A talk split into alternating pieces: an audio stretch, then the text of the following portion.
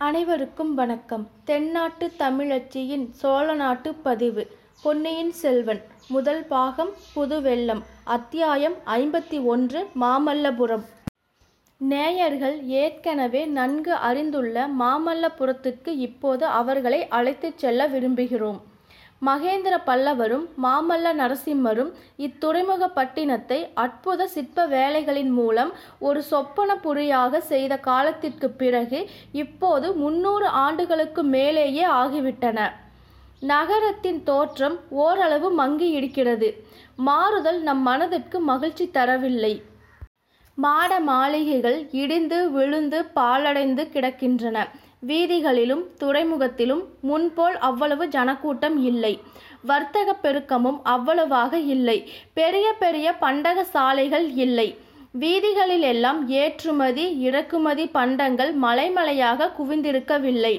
கடல் பூமிக்குள் புகுந்து ஆழம் மிகுந்த கால்வாயாக அமைந்து கப்பல்கள் வந்து பத்திரமாய் நிற்பதற்குரிய இயற்கை துறைமுகமாக இருந்ததை முன்னர் பார்த்தோம். இப்போது அந்த கால்வாயில் மணல் அடித்து அடித்து தூர்ந்து போய் ஆழம் வெகுவாக குறைந்து போயிருக்கிறது. ஆழமற்ற கடற்கரையில் சிறிய படகுகளும் ஓடங்களும் தான் வரக்கூடும். நாவாய்களும் மரக்கலங்களும் சற்று தூரத்தில் கடலிலேயே தான் நிற்க வேண்டும். படகுகளில் வர்த்தக பொருட்களை ஏற்றிச் சென்று அந்த மரக்கலங்களில் சேர்ப்பிக்க வேண்டும். மேலே கூறிய இடைக்காலத்தில் மாமல்லபுரம் சில புதிய சிறப்புகளையும் அடைந்திருந்ததை குறிப்பிட வேண்டும். முக்கியமாக கடற்கரையோரத்தில் விளங்கிய அழகிய கற்கோயில் நம் கண்களையும் கருத்தையும் கவருகின்றன. அது மகேந்திரன் மாமல்லன் காலத்தில் அமைக்கப்பட்ட குன்றுகளை குடைத்தெடுத்த கோவில்களை போன்றதல்ல. குன்றுகளிலிருந்து கற்களை பெயர்த்து கொண்டு வந்து கட்டப்பட்ட கோயில். சமுத்திரராஜனுடைய தலையில் சூட்டப்பட்ட அழகிய மணிமகுடத்தை போல் விளங்குகிறது. அடடடடா! அந்த கோயில் அமைப்பின் அழகை என்னவென்று சொல்வது? இதை தவிர நகரத்தின் நடுவே மூவுலகும் அளந்த பெருமாள் சயனித்திருக்கும் விண்ணகர கோவில் ஒன்று காட்சியளிக்கிறது. சைவத்தையும் வைஷ்ணவத்தையும் இரு கண்களைப் போல எண்ணி போற்றி வளர்த்த பரமேஸ்வர பல்லவன் திருப்பணி செய்த விண்ணகரம் அது. திருமங்கையாழ்வார் இந்த கோயிலுக்கு வந்து தலசயன பெருமாளை தரிசித்து பக்தி வெள்ளம் பெருக்கெடுத்து ஓடும் தமிழ் பாடல்களை பாடியிருக்கிறார். அவருடைய காலத்திலேயே கூட பல்லவ சாம்ராஜ்யம் பெருகி வளர்ந்த சிறப்புடன் விளங்கியது என்பதையும் மாமல்லபுர செல்வம் கொளிக்கும் துறைமுகமாக விளங்கியது என்பதையும் பின்வரும் பாசுரத்தின் மூலம் நன்கு அறியலாம். புலன்கொள் திருக்குவையொடு புழைக்கை மா களிற்றினமும் நலங்கொள் நவமணி குவையும் சுமந்தெங்கும் நாற்றொசிந்து களங்கள் இயங்கும் மல்லை கடல் மல்லை தலசயனம் வளங்கொள் மனத்தாரவரை வளங்கொள் என் மடநெஞ்சே. திருமங்கையாழ்வாரின் காலத்திற்கு பிற்பட்ட நூற்றாண்டு காலத்தில் பல்லவ சாம்ராஜ்ய சூரியன் அஸ்தமித்து விட்டது. கல்வியில் இணையில்லாத காஞ்சி மாநகரின் சிறப்பும் குறைந்துவிட்டது களங்கள் இயங்கும் கடல் மல்லையின் வர்த்தக வளமும் குன்றி வந்தது. ஆனால் தமிழகத்திற்கு அழியா புகழ் அளிப்பதற்கென்று அமைந்த அந்த அமர நகரத்தின் அற்புத சிற்ப கலைகளுக்கு மட்டும் எந்தவித குறைவும் நேரவில்லை. பாறை சுவர்களில் செதுக்கப்பட்ட சித்திர விசித்திரமான சிற்பங்களும் குன்றுகளை குடைந்து எடுத்து அமைத்த விமான ரதங்களும் முன்னூறு ஆண்டுகளுக்கு முன்னால் அவற்றை அமைத்த காலத்தில் விளங்கியது போலவே இன்றைக்கும் புத்தம் புதியனவாக விளங்கின. பண்டங்களை ஏற்றுமதி செய்வதற்காக வந்த வர்த்தகர்களின் கூட்டத்தை காட்டிலும் சிற்ப செல்வங்களை கண்டு கழித்து போவதற்காக வந்த ஜனக்கூட்டம் அதிகமாயிருந்தது.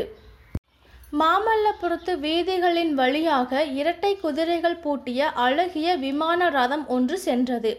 குதிரைகளின் அலங்காரங்களும் ரதத்தின் வேலைப்பாடுகளும் பொன் தகடு வேய்ந்து மாலை வெயிலில் மற்றொரு சூரியனைப் போல் பிரகாசித்த ரதத்தின் மேல் விதானமும் அதில் இருந்தவர்கள் அரச குலத்தினராய் இருக்க வேண்டும் என்பதை உணர்த்தின. ஆம் அந்த பொன் ரதத்தின் விசாலமான உட்புறத்தில் அரச குலத்தினர் மூவர் அமர்ந்திருந்தார்கள். அவர்களில் ஒருவன்தான் வீராதி வீரனும் சுந்தர சோழரின் மூத்த குமாரனுமான ஆதித்ய கரிகாலன். மிக இளம் பிராயத்திலேயே இவன் போர்க்களத்திற்கு சென்று செயற்கரும் வீர செயல்கள் புரிந்தான்.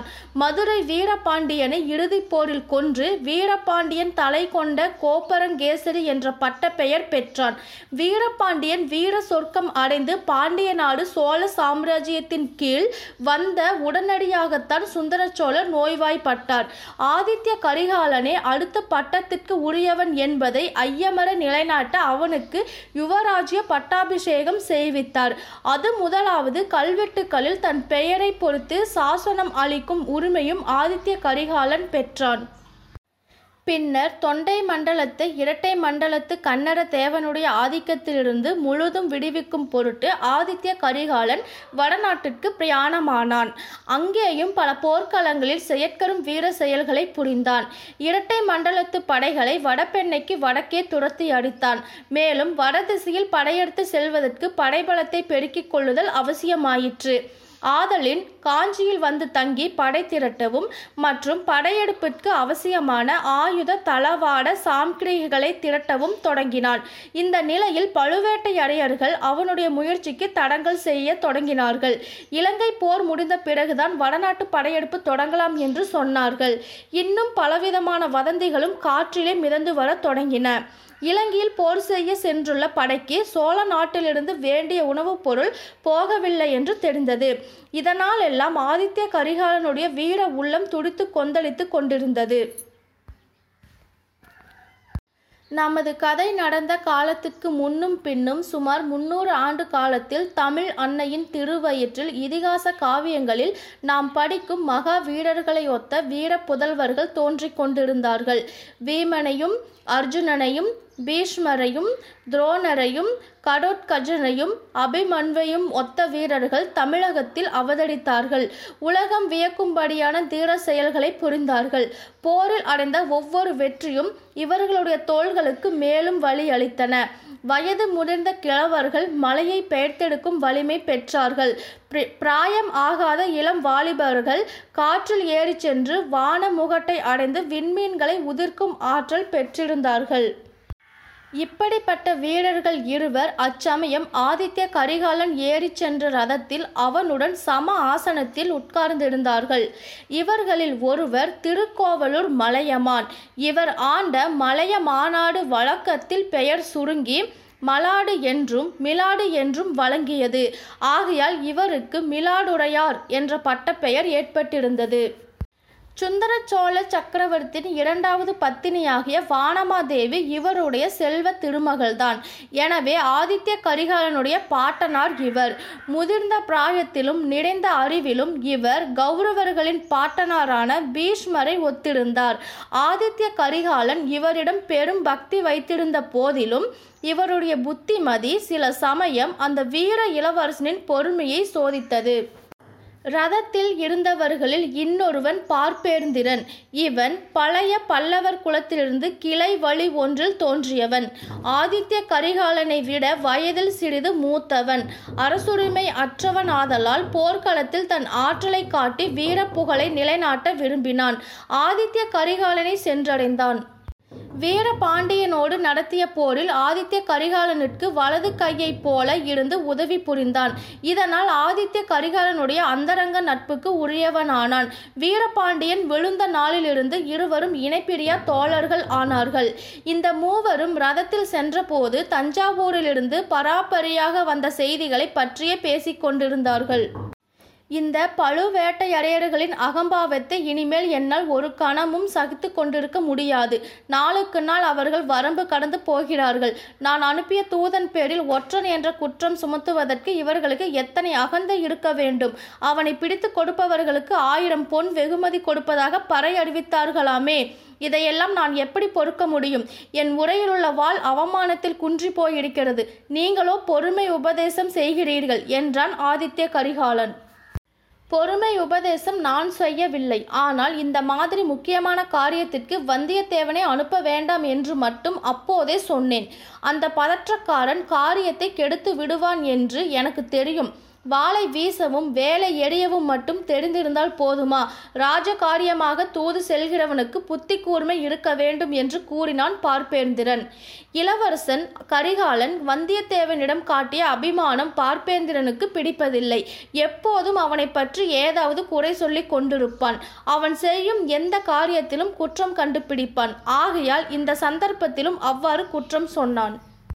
ஆரம்பித்து விட்டாயா? உன் கதையை வந்தியத்தேவன் பேரில் ஏதாவது சொல்லி கொண்டிராவிட்டால் உனக்கு பொழுது போகாது. அவனுக்கு புத்தி கூர்மை இல்லாவிட்டால் வேறு யாருக்கு இருக்கிறது? எந்த விதத்திலாவது எப்படியாவது சக்கரவர்த்தியிடம் நேரில் ஓலையை கொடுத்துவிட வேண்டும் என்று நான் இட்ட கட்டளையை அவன் நிறைவேற்றி விட்டான் அதனால் பழுவேட்டையரையர்கள் கோபம் கொண்டிருக்கிறார்கள். இதில் வந்தியத்தேவனின் தவறு என்ன? என்று ஆதித்ய கரிகாலன் கேட்டான். தாங்கள் சொல்லி அனுப்பிய காரியத்தோடு அவன் நின்றிருக்க மாட்டான். வேறு வேண்டாத காரியங்களிலும் தலையிட்டிருப்பான் என்றான் பார்ப்பேந்திரன். நீ சற்று சும்மா இரு. தாத்தா ஏன் இப்படி மௌனமாய் இருக்கிறீர்கள்? தங்களுடைய கருத்து என்ன? ஒரு பெரும் படை திரத்தி கொண்டு சென்று தஞ்சாவூரிலிருந்து சக்கரவர்த்தியை மீட்டு காஞ்சிக்கு அழைத்து வந்துவிட்டால் என்ன? எத்தனை நாள் சக்கரவர்த்தியை பழுவேட்டையாளர்கள் சிறையில் வைத்திருப்பது போல் வைத்திருப்பதை நாம் பார்த்து கொண்டிருப்பது? எத்தனை நாள் பழுவேட்டையாளர்களுக்கு பயந்து காலம் கழிப்பது? என்று பொங்கினான் ஆதித்ய கரிகாலன். தம் வாழ்நாளில் அறுபத்தாறு போர்க்களங்களைக் கண்டு அனுபவம் பெற்றவரான திருக்கோவலூர் மலையமான் மிலாடுடையார் மறுமொழி சொல்வதற்காக தொண்டையை கனைத்து கொண்டார். இதற்குள் எதிரே கடல் அலைகள் தெரியவும் முதலில் இந்த ரதத்திலிருந்து இறங்குவோம். தம்பி வழக்கமாக இடத்தில் போய் உட்கார்ந்து பேசுவோம். எனக்கு வயது ஆகிவிட்டதல்லவா? ஓடுகிற ரதத்தில் பேசுவது எளிதாக இல்லை என்றார்.